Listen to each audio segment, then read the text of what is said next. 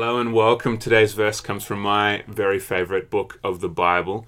And Cam, before we get into it, I'm going to ask you a question. Yep. When's a time where you felt most lonely? Good question, Dylan.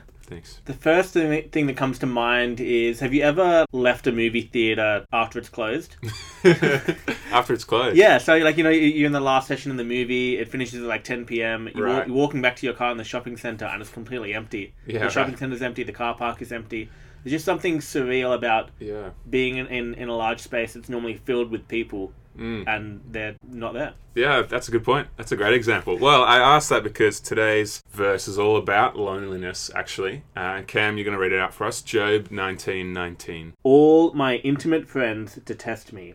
Those I love have turned against me. Yeah, really sad, lonely words from Job, actually. And this is in the 19th chapter of the book where he's kind of midway through his suffering and particularly the convoluted and difficult questions and response that his friends are having with him. Job has suffered a lot. You'd have to read 1, 2, and 3 uh, to go through that. I'm not going to get into those details, but particularly, he's suffered in that his friends have provided pretty ordinary counsel. They've been pretty un- unempathetic. They've been especially foolish in their advice. Some things they have to say are true, particularly of God, uh, but they've been saying that, Job, you deserve this suffering. You've brought this on yourself. Uh, you're a sinful man, of which, of course, Job is innocent up until this point. Yep. He's blameless. And I think, particularly today, I want us to focus on that special, specific loneliness that comes in suffering.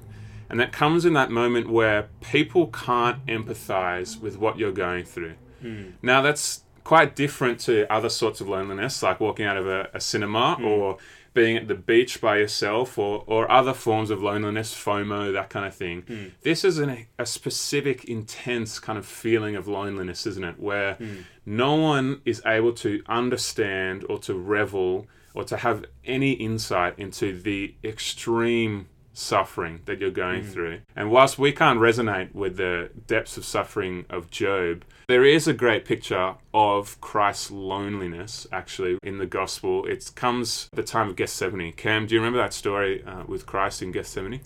Yeah, so it's just after the Last Supper Mm. um, when Jesus and his disciples go to the Garden of Gethsemane. It's right before his uh, betrayal by Mm. Judas. And they've gone from this, you know, celebratory, I guess is the right word, a, celebration to, um, yeah, this very solemn Mm. uh, and serious moment in the garden where Jesus is, is praying to God that, you know, the cup he's about to take could be taken from him. Um, and he's praying alone. Um, his disciples are off in the distance, keeping to themselves while Jesus goes off uh, alone to pray by himself. Uh, and then, you know, when he comes back, they're asleep. Yeah, that's You know, right. they're, they're not even, you know, in their right minds about what's going on. They're just not with it. That's right. They're pretty uh, ordinary followers at that point, uh, Mm. much like Job's three friends who sat in silence for seven days when they first came across Job and his suffering. Uh, it's this really poignant picture of Mm. Christ's lonely suffering. And I think the thing that I want us to get away from today is that understanding that we get in Hebrews 4 of Christ empathizing in our weakness. Let me read that out for us. Hebrews 4, verse 15. For we do not have a high priest, talking of Christ, who is unable to empathize with our weaknesses, but we have one who has been tempted in every way, just as we are, yet he did not sin. It's not empty or shallow words to say that Christ has gone before us in our suffering and that Christ has suffered far, far worse than us. Hmm.